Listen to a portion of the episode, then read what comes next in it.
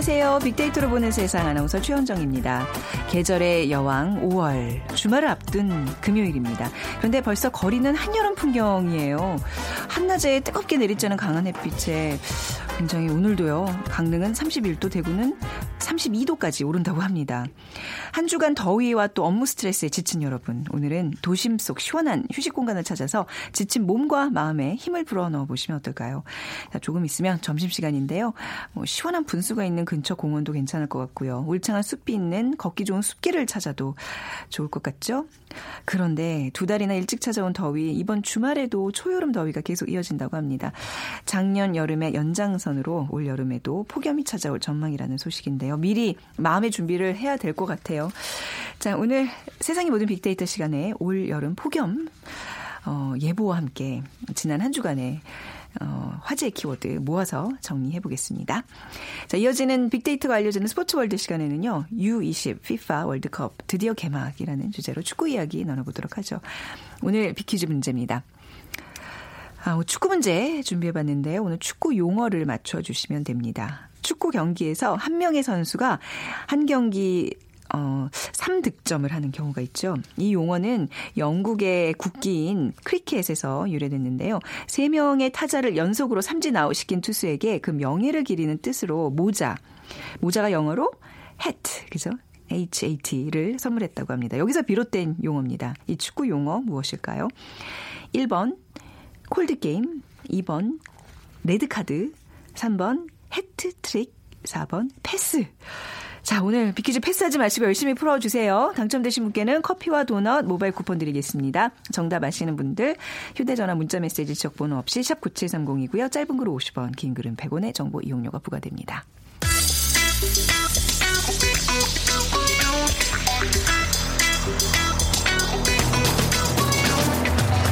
오늘 여러분이 궁금한 모든 이슈를 알아보는 세상의 모든 빅데이터. 다음 소프트 최재원 이사가 분석해드립니다.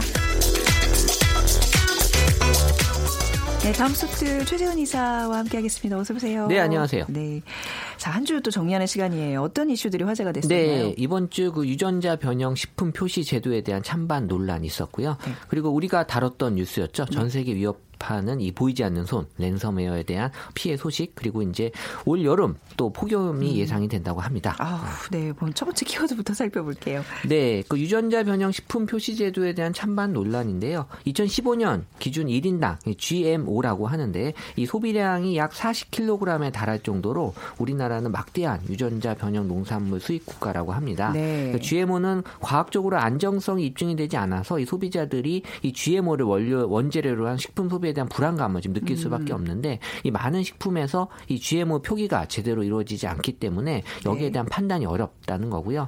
결국 이 알 권리와 식품 선택권을 주장하는 소비자들의 움직임이 어, 지난 2월에 이 GMO 표시 제도가 이제 강화되고 있고요. 그래서 주요 원재료 1위부터 5위 순위의 함량과 상관없이 유전자 변형 DNA가 남은 모든 원재료로 지금 확대가 됐고요.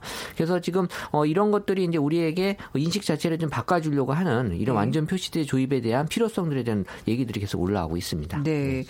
GMO 글쎄요. 뭐 특히 이제 아이들 키우시는 어머 엄마들 주부들 같은 경우에는 GMO 음식은 되도록 이제 피해야 된다 뭐 이런 이미지가 있잖아요.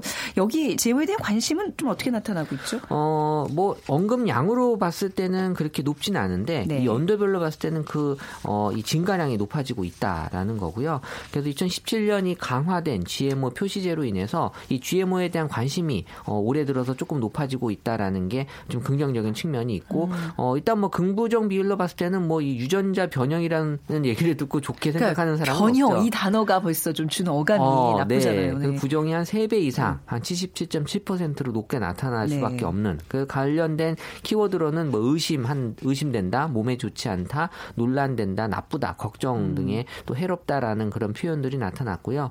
이 긍정 감성으로도 뭐 어떤 뭐 강화되다라고 어떤 이 가, 강화에 대한 어떤 느낌들을 많이 전달해주고 있었는데 이 GMO에 대한 부정 반응이 어쨌든 이 더 넓게 퍼지고 있다라는 게 보여지고 있었습니다. 네. 네.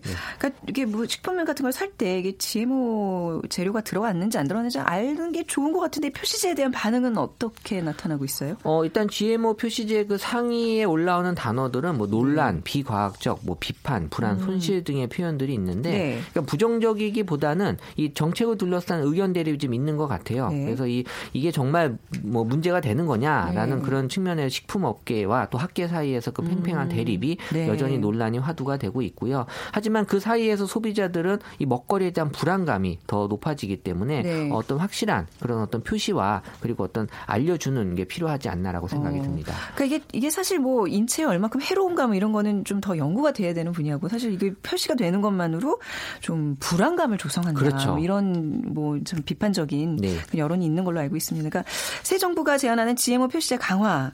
근데 이제 우리가 소비자들 입장에서는 그렇게 돼야 되는 거 아닌가 싶기도 하고요. 그렇죠. 네. 이건 먹는 것만큼은 네. 사실 우리가 중요하게 생각해야 될 부분이고요. 일단 뭐 GMO 작물이 들어간 이 식재료를 학교 급식이나 그렇죠. 어린이집에서는 네. 어, 분명히 제외할 것이라는 음. 이 문재인 대통령의 그 공약이 있었기 때문에 네. 여기에 대한 관심이 상당히 높게 올라오고 있었고 네. 그래서 이 그 이번에 새로운 정부에 대한 어떤 이 GMO 표시제 강화에 대한 긍정 비율이 94.1%로 아주 음. 높게 지금 기대하고 있다라는 어, 표현들로 나타나고 있었는데요. 네. 어떤 긍정 감성으로는 뭐 지지한다, 뭐 안전하다, 환영한다, 든든하다 등의 어떤 지금 어, 어린이집이나 학교에 대한 급식에 관해서 가장 먼저 어떤 공약이 이루어졌으면 한다라는 반응을 보이고 있습니다. 우리가 알게 모르게 GMO를 많이 접하고 있는 것 같아요. 뭐 예를 들면 씨 없는 수박 이런 것도 유전자를 변형해서 씨가 없게끔 나온 거잖아요. 뭐 이런 이런 그렇죠. 예. 어디서 어디까지인지를 좀 명확하게, 명확하게 있어요. 맞습니다. 네.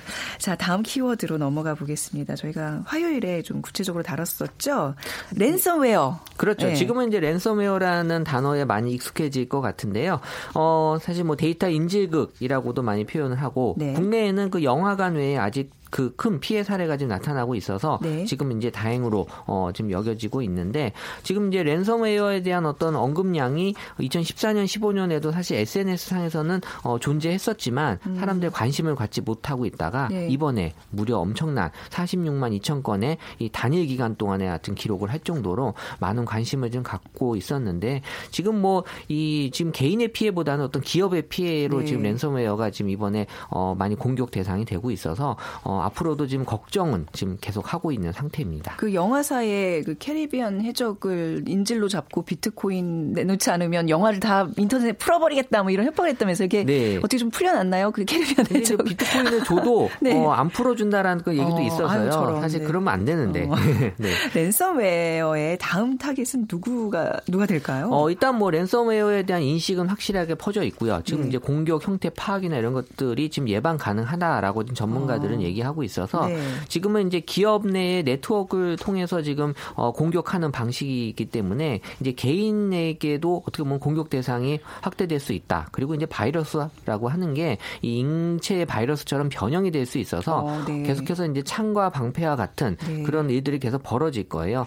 근데 지금 그래서 이제 개인의 그 정보 보호를 위해서 가장 확실한 거는 중요한 데이터는 이제 백업을 받아두는 음. 어, USB 같은 것들 지금 많이 보급이 잘 돼 있기 때문에 어, 이런 것들 외에 외에 여러 가지 이제 그 보안 제품 설치나 이런 업데이트 하는 것들을 이제 게을리 하지 않으면 어 문제가 없게 될 것 같긴 한데요. 지금 뭐 우리가 사는 사회 자체가 연결되어 있는 사회이기 때문에 그렇죠. 네. 어 앞으로는 뭐 우리가 이런 컴퓨터나 이런 거에서 지금 바이러스가 걸리지만 이제 우리 IoT라고 해서 우리 뭐 냉장고 음. 가전 제품 이제 다 연결이 되면 네. 야 우리 집 냉장고 바이러스 걸렸어라고 얘기할 날이 올 거예요. 아, 그렇겠네요, 진짜. 어, 그리고 지금 뭐 자율주행 자동차도 네. 어 참 영화에서도 나오는 장면이지만 우리 인간을 좀비로 많이 한 영화도 음, 있는데 네. 이 자동차도 좀비가 될 수 있거든요. 아, 그러면 자동차가 좀비가 되면 정말 무서운 일이 아, 많이 벌어질 수 있거든요. 그냥 차가 아니라 흉기로 돌기가 되죠. 수 있는. 그러니까 이런 네. 일이 우리가 편리한 세상을 꿈꾸지만 네. 또 반대적인 측면에서도 분명히 준비를 해야 된다라는 거죠. 아, 이런 거 보면 그냥 약간 뒷걸음질 쳐서 자연으로 돌아가고 싶은 그런 마음들이 또 간절해져 좀 무서워요. 무섭죠. 그리고 화요일도 네. 그 얘기를 나눠봤지만, 근데 이 랜섬웨어의 등장으로 또 이득을 보는 사람들이 있다면서요? 어, 아무래도 이 컴퓨터 관련된 업종 중에 이 보안 쪽 이 업종에 계신 분들은 네. 사실 랜섬웨어가 그렇게 나쁘게만 느껴지진 않을 수는 있어요. 일이 많아지는. 예, 뭐 네. 데이터 복구를 한다거나 네. 또 어떻게 보면 이제 보안 제품에 대한 어떤 판매가 늘어날 수 음. 있기 때문에 어, 하지만 이거는 이제 우리 안전을 위해서 하는 거고요. 네. 어, 제가 아는 주변의 이 보안회사 사장님은 어, 약간 그 목소리가 좀 밝아지긴 했더라고요. 네. 아니 좀 수입이 좀 늘면 뭐 다행이긴 하지만 여럿을 위해서 좀 랜섬웨어 이런 대라는 그더큰막 피해를 막기. 위해서 네. 어떻게 보면 준비 를 하는 거니까요. 아, 네. 자, 이번 세 번째 키워드. 좀, 아까도 설명드리면서 답답함이 막 오는데, 폭염, 왜 지난해 여름 폭염 기억나세요? 어마어마했잖아요. 네. 이번에도 그럴 수 있다고요? 예, 전국 그 폭염 일수가 증가했다고 하는데요. 네. 그 작년 여름에 연장선상으로 올 여름에 그 폭염이 찾아올 전망인데 음. 그 기상청에 의하면 올 여름에 23.6도로 평년과 비슷하거나 높 게 네. 전망이 되고 있고 그 폭염일이 10.5일 이상 이 10전 지속이 될 것이라고 지금 보여지고 있는데 어 일단 전문가에 의하면 폭염일수 증가가 어 지구 온난화 등의 영향의 일시적인 네. 그런 어떤 증가량이 지금 밝혀지고 있고 네. 이 빅데이터 분석을 통해서 2014년에서 16년까지 폭염의 언급량을 살펴보면 2014년에 10만 건, 네. 2015년에 27만 건, 2016년에 89만 건을 기록을 했습니다. 2015년 대비 2016년 언급량 이 이제 폭발적으로 기록이 되고 있는데 2017년에 그 폭염에 대한 관심이 음. 네. 또 많이 집중될 것으로 지금 안전처에서는 지금 어, 이런 거에 대한 준비를 지금 많이 하고 있죠. 음, 네. 아, 근데 우리 개인적으로 저는 얼마 전에 그 좀 좋은 성능 좋은 선풍기를 준비하면서 폭염을 좀 대비하고 있는데 어, 어떤 것들을 좀 준비해야 될까요? 튼튼한 몸, 건강한 신체. 뭐 네. 지난해 그 악몽 같았던 폭염을 기억하는 사람들 네. 많이 있었을 텐데요. 먼저 이 정부 기관의 경우에는 이그 한라인을 구축을 해서 네. 이 폭염이나 취약계층을 위한 그 맞춤형 그런 SMS를 어 이 지금 제공하려고 아. 지금 준비하고 있고요. 네네. 너무 필요하죠. 예, 네. 그리고 또 응급 그 응급 구급 체계를 지금 마련해서 전국의 음. 응급 의료기관 530개소를 지정 운영하기로 지금 돼 있고 네. 그리고 또 어르신분들을 위해서 이 그늘길 또 이런 것들을 또 음. 어, 도시 녹화 관련된 시범 사업들을 좀 추진하고 있어서 지금 음. 이제 폭염 일수는 확실히 늘어날 거다라는 건 지금 밝혀졌기 때문에 네. 어떻게 우리가 이거를 잘 견뎌낼지를 지금 고민해야 될 때가 아닌가 지금 생각이 들어요. 그래서 네. 우리가 지금 뭐 먹는 것도 좀 건강한 음식들을 많이 먹고 있어야 될 것 같아요. 지난해에도 보니까 그 열악한 근무 환경에 노출돼 있는 분들 너무 고생하셨고 독거노인들 좀 저희가 더 살펴야 되겠고 그냥 왜 우리 주변에 뭐 경비 서시는 분들 이런 분들 아주 작은 그 찜통 같은 방에서 일하시고 이런 것들 우리가 어 정말 좀 인권 차원에서라도 좀 신경을 좀 더 많이 써야 되겠습니다. 네. 자 오늘 가시기 전에요 치킨 지수 발표를 해주세요. 네, 그 치킨 지수가 사실 2016년까지 네. 2,000 포인트를 사실 넘지 못했어요. 네. 근데 이제 치킨 지수가 2017년 들어서 어 이제 2,000 포인트 이상 지금 이제 보여지고 있는데 네. 어 지금 2,535 포인트로 전주에 비해서 2,400 포인트에 비해 5%나 크게 지금 상승을 했습니다. 크게 상승했네요, 진짜. 네, 왜냐하면 네. 이제 날씨의 요인은 크게 달라지진 않았지만 이제 네. 주가저의 경기 음. 요인이 좀 있었고 그리고 여러 가지 지금 이제 새 정부 들어서면서 이제 기대되는 네. 어떤 사람들의 심리가 좀 많이 작용이 됐다라는 게 지금 보여지고 있었고요. 네. 지금 뭐 랜섬웨어 공격이나 또 북한의 미사일 도발이 있었지만 그럼에도 불구하고 그럼에도 치킨 불구하고. 지수가 지금 계속해서 꿋꿋하게 네. 어, 지켜지고 있는 건 그만큼 새 정부에 대한 기대가 네. 국민들한테 많이 있다라는 게 지금 보여지고 있어서 사실 치킨 지수가 행복 지수잖아요. 맞습니다. 우리가 그렇죠. 행복한 것만큼 더 좋은 건 없잖아요. 아, 네. 그래서 네. 이런 것들이 올 한 해는 계속해서 이어졌으면 좋겠다는 생각을 아, 합니다. 모든 사람들이 가슴에 희망을 품고 있는 게 지금 보여서 말이죠. 치킨 지수도 앞으로 더 오르지 않을까 아주 희망찬 기대를 해보겠습니다. 다음 소프트 최재현 이사였습니다. 감사합니다. 네, 감사합니다.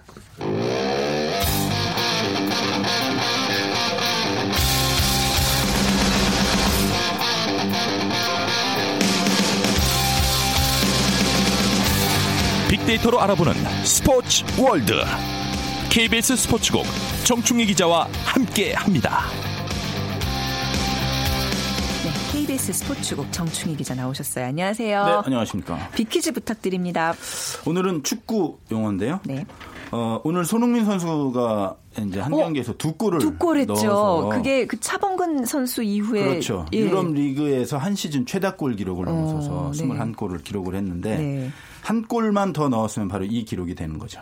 아, 그렇죠. 네. 아, 그 얘기를 해 주시려고 했구나. 네. 그러니까 축구 경기에서 한 명의 선수가 한 경기에서 세 골을 넣는 경우, 어, 이 용어의 유래는 크리켓이라고 하는데요. 네. 그세 명의 타자를 연속으로 삼진으로 아웃시킨 투수에게 아, 그 명예를 기리는 음. 네. 의미에서 모자를 줬다고 합니다. 영어로는 해시죠. 네. 어, 여기서 비롯된 용어, 이 축구 용어는 과연 무엇일까요? 1번 콜드 게임, 네. 2번 레드 카드, 네. 3번 해트트릭, 음. 4번 패스. 저는 이 단어가 크리켓에서 유래됐다는 걸 오늘 처음 알았어요. 네, 그런 설이 가장 유력합니다. 어. 네. 크리켓이 굉장히 좀 생소한 분들이 계실 텐데 그렇죠. 그거 아세요? 룰 그 같은 거?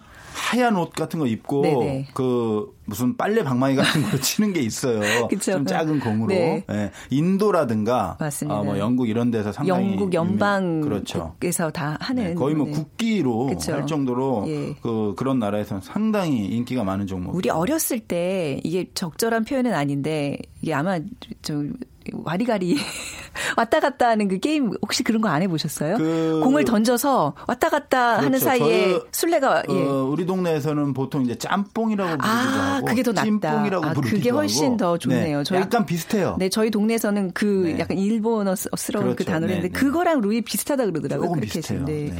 쓸데없는 얘기 접고요.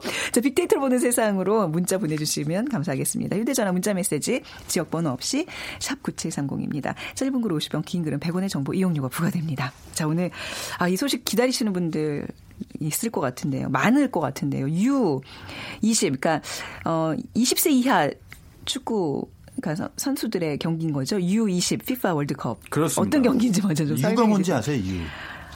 아, 당신.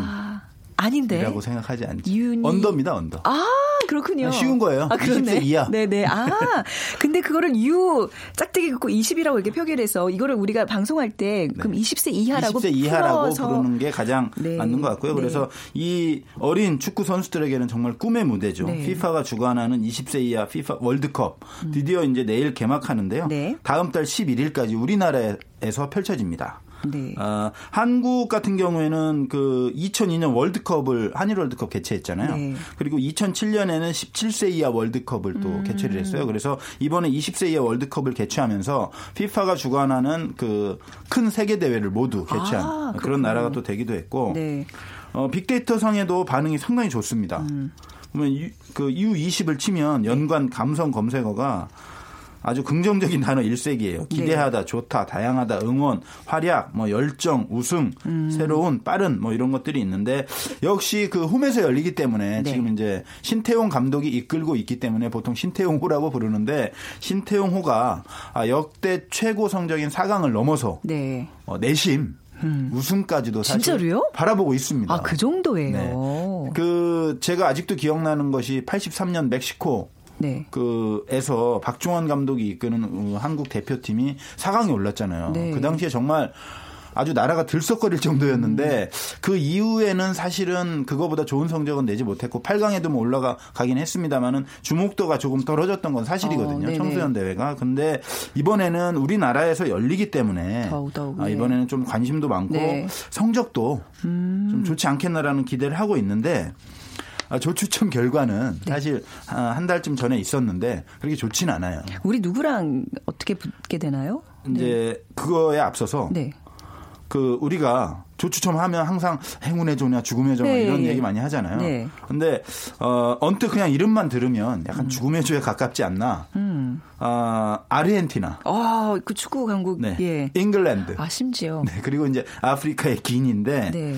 뭐 메시의 나라 아르헨티나는 사실 말이 필요 없는 나라잖아요. 그런데 이 팀은 성인 대표팀도 강하지만 청소년 대표팀도 상당히 강해요. 네. 그러니까 그 여섯 번이나 이 대회에서 우승을 했고 아, 그래요? 네. 어.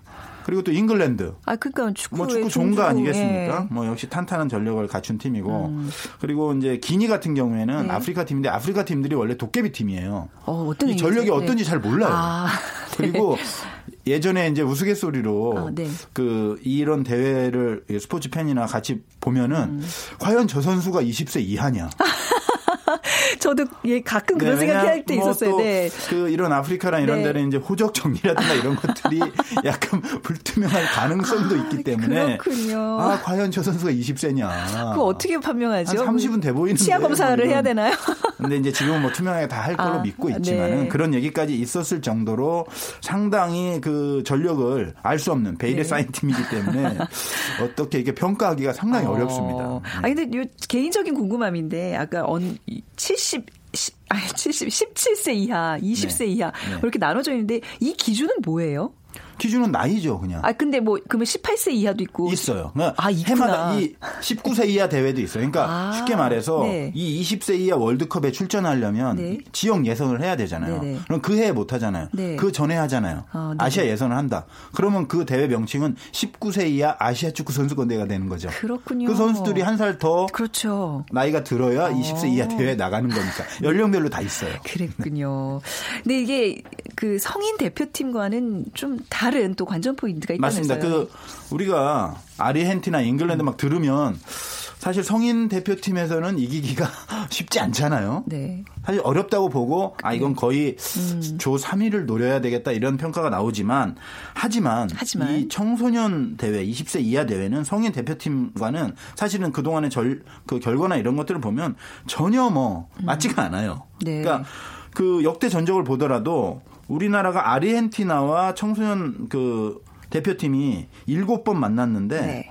3승 3무 1패입니다. 한 번밖에 안 졌어요. 그렇네요. 네. 어, 네. 물론 어, 7번 중에 6번은 이제 한국에서 평가전이라든가 이런 걸 했기 때문에 아. 네. 뭐 이점이 컸다는 그 분석이 있지만 이번 대회도 한국에서 하잖아요. 네. 그러니까 뭐 역대 전적만 놓고 보면 전혀 두려워할 팀이 아니고 네. 잉글랜드와는 세 번 만났는데 네. 2승 1무입니다. 어. 한 번도 안 졌어요. 뭐죠? 우리가 그러면 그 역대 전적으로 봤을 때는 거의 뭐 충분히 뭐 가능하다는 얘기죠. 네요 그렇네요. 어. 그리고 기니 네. 만난 적 전문가들은? 네. 사실은 이 기니가 까다롭지 않겠느냐. 아, 그리고 오히려. 내일 또 기니화해요. 아, 네. 첫 경기를 그리고 한국 대표팀이 약간 첫 경기 징크스 같은 것도 좀 있고 네. 아, 그런 면에서 보면은 기니가 까다롭고 이 기니라는 팀이 아까도 말씀드렸습니다만 국제적으로 많이 이렇게 노출이 되고 알려진 팀이 아니기 때문에 네, 네. 전력 분석하기도 상당히 힘들어요. 어, 그렇겠네요. 그래서 이 경기가 정말 중요하지 않겠느냐라는 생각이 들고 어, 내일 밤 8시에 이제 네. 전주에서 기니와 개막전을 치르는데 어, 개막전 치르고 나서 이 경기를 이기느냐 지느냐에 따라 사실은 음. 상당히 그 2차전, 3차전에 대한 부담이 커질 수도 있고 작아질 수도 있는데 네. 어찌 됐든 아르헨티나, 잉글랜드는 부담되는 건 사실이거든요. 이름만 뭐 그렇기 들어도 헛소리가. 나죠. 네. 그 이제 3일 뒤에 아르헨티나 그것도 전주에서 하고 26일에는 이제 수원에서 잉글랜드와 하는데 기니만 잡아놓는다면 16강은 거의 확정적이다. 네. 왜냐하면 24개 팀이 출전해서 16개 팀이 16강에 가는데 네. 1, 2위 팀은 당연히 가고요. 3위 팀 중에도 6개 조 중에 4개 팀이 가요. 성적이 좋은. 그래서 1승 정도만 걷어놓으면 뒤에 두 경기는 다지더라도 네. 갈 확률이 높아지기 때문에 어. 그만큼 기니전이 중요하다. 아, 이렇게 봐도 무방합니다. 정충희 기자의 예견대로만 된다면 뭐 순탄하게 우승까지도 노릴 수 있게 아, 그건 아니죠. 아니에요? 그건, 네. 아, 어. 아, 전력이 막강하긴 해요. 그쵸, 네. 그러니까 그 아까 말씀드렸던 것처럼 83년 멕시코 4강 신화를 넘을 수도 있다라는 평가를 하, 네. 고 있는데 일단 이승우라는 선수가 또 아, 있습니다. 많이 들어봤는데요. 네, 예전에 천재 이승우. 네네 그렇죠. 네. 메시가 뛰는 바르셀로나의 B 팀에서 뛰고 있고 또 같은 팀에서 뛰고 있는 백승호라는 백승호 선수. 선수도 이 선수들이 네. 핵이고 또 어.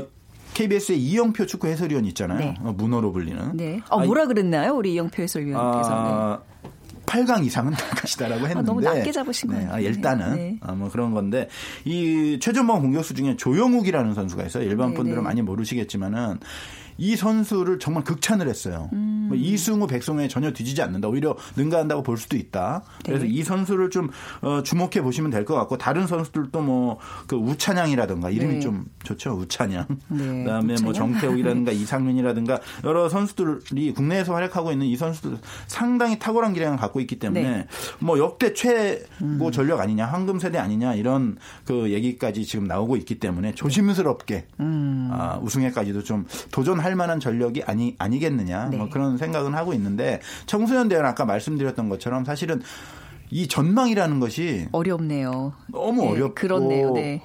이게 사실은 네. 어떤 팀이 잘할지는 잘 몰라요. 그러니까 이게 보니까 말씀하신 대로 그 뭐 어떤 팀과의 전적 뭐 몇승몇무몇 패 뭐 이런 게 의미가 별로 없는 큰게 의미가 없어요. 같은 선수들이 아니라 계속 해가 그렇죠. 예 성인이 되면서 나가고 그러기. 때문에 네. 성인들은 일단 어느 정도 되면 그래도 잘하는 선수들은 한 짧게는 뭐 1, 2년, 길게는 10몇 년씩 국가대표를. 하기 때문에 예. 이 분석이 나오고 평가가 나오는데 이 선수들은 해마다 휙휙 바뀌기 때문에 그러니까요. 이게 보기가 어려워요. 아, 그리고 이런 대회에서는 팀. 네. 아시아, 아프리카 이런 팀들이 상당히 성적이 성인 어. 대표팀에 비해서는 좋습니다. 네. 자, 그래도 좀 조심스럽게 우승 후보를 좀 예측을 해 볼까요? 아, 제가 뭐 네. 축구 기자도 오래 했고 지금 야구를 담당하고 네. 있지만 여러 가지로 분석을 해볼 수는 있겠지만 네. 사실은 제 감으로 분석할 수는 없는 거고 음. 역시 어, 각 지역 예선에서 어느 팀들이 잘했나, 잘했는가라는 걸 보면 알겠는데 남미 1위를 한 우루과이가 있고요. 네. 그다음에 유럽 1위인 프랑스가 있어요. 이 팀이 어, 우승 후보다라는 것은 전문가들은 이견은 없습니다. 왜냐하면 네. 각 지역 예선에서 잘했기 때문에 어, 그리고 또 하나 전문가들이 꼽는 우승 후보는 역시 한국입니다. 아, 그래요. 네, 왜냐하면 어, 네. 한국이 이런 뭐 우루과이 와의 평가전에서 사실 이겼었고 그리고 지금 평가전을 아프리카 강팀들하고도 했고 했는데 거의 다 이기고 비기고 네. 경기력이 상당히 좋았어요. 네. 그리고 한국에서 하고 준비가 또 다른 팀들이 뭐 한 달 모여서 할거 우리는 또 음. 중간 중간에 많이 모여서 연습도 하고 어, 이런 상황이기 때문에 어, 우루과이, 프랑스, 한국 뭐 이 정도는 충분히 우승 후보로 꼽지 않겠느냐 이런 생각이 있고 네. 또 아까도 말씀드린 것처럼 아시아의 강세라는 음. 것들이 좀 나, 타나고 있거든요. 그래서 일본하고 카타르는 준우승도 했었고 네. 그리고 아프리카 같은 경우에도 어 가나 가 2009년에 우승했었고 2년 전 대회 때는 두 팀이 4강에 올랐어요. 말리와 네. 세네갈.